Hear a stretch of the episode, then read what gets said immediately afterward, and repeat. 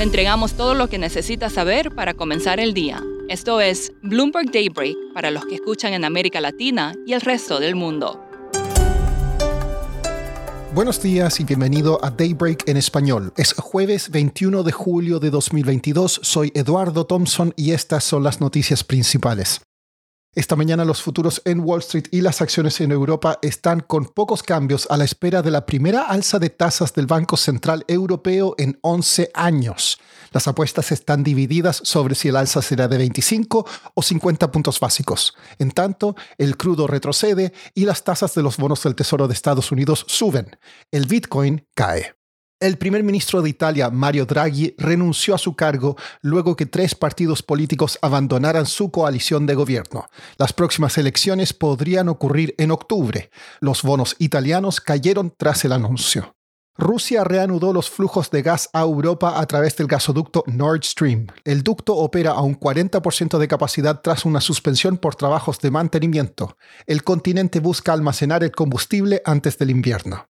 En Estados Unidos hoy será la última audiencia televisada del panel que investiga el ataque al Congreso del 6 de enero de 2021. Se centrará en los 187 minutos de inacción del expresidente Donald Trump. En noticias corporativas, los resultados de Tesla superaron las estimaciones de los analistas. Microsoft dijo que reducirá la contratación en los negocios de seguridad y computación en la nube debido a un entorno económico más débil. United Airlines recortó su estimación de crecimiento debido a las suspensiones de vuelos. Y China multó a Didi con más de 1.200 millones de dólares después de concluir una investigación de seguridad cibernética. Pasando a América Latina, en México, la secretaria de Energía Rocío Nale dijo que el gobierno no tiene problemas con Estados Unidos o Canadá respecto al Tratado de Libre Comercio. Ambos países han dicho que las políticas energéticas de México violan el TEMEC. El Senado en Chile aprobó un proyecto de ley que hace más fáciles las reformas a su constitución actual. Esto en momentos que las encuestas muestran que una nueva constitución escrita por la Convención Constituyente sería rechazada en un plebiscito en septiembre. En Argentina, la actividad económica sorprendió con un crecimiento del 0,3% mensual en mayo, mientras que analistas esperaban una contracción. Sin embargo, el dólar blue en el país subió un 6% en el día a un nuevo récord de 317 pesos. En Colombia, el mercado percibe que el presidente electo Gustavo Petro silenciosamente modifica sus políticas más radicales antes de asumir el 7 de agosto.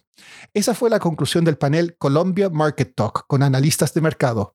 A continuación, escuchamos a Sergio Guzmán, analista de Colombia Risk Analysis hay mucha incertidumbre sobre lo que va a pasar con Colombia. El gobierno ha llegado con una serie de expectativas muy altas y desde que fue electo hasta ahora su posición ha diluido una gran cantidad de sus propuestas, no solamente para asegurar gobernabilidad, sino también para satisfacer a los mercados. En cuanto la inflación continúe subiendo, la geopolítica continúe influyendo, los choques externos influyan sobre la tasa de cambio de Colombia y demás, veremos cómo esta presión se va a acumular hacia el gobierno y también veremos cuáles van a ser esas líneas rojas que el gobierno va a estar empezando a cruzar o va a empezar a tratar de aflojar para ver cómo justamente responden los mercados y los inversionistas internacionales a eso. Camilo Pérez, economista de Banco de Bogotá, coincide en la presión de factores externos desde el punto de vista de, los efectos que ha tenido, digamos, este cambio político en los mercados, es claro que la mayor parte se ha originado en el tema internacional. Estimamos que más o menos alrededor de un 80% de todo el choque, por lo menos en tasa de cambio. Esto por lo que vemos es que hacia adelante, si el contexto global mejora, también los activos locales van a mejorar y quedamos, digamos que a merced ya de las decisiones efectivas que toma el gobierno entrante, no solo los anuncios, sino las primeras decisiones a dónde apuntan y eso podría de pronto incluso ayudar a tranquilizar algo más a los mercados locales. Y Jacqueline Pirayan, economista de Scotiabank Colpatria, comenta las principales interrogantes económicas para el gobierno de Petro.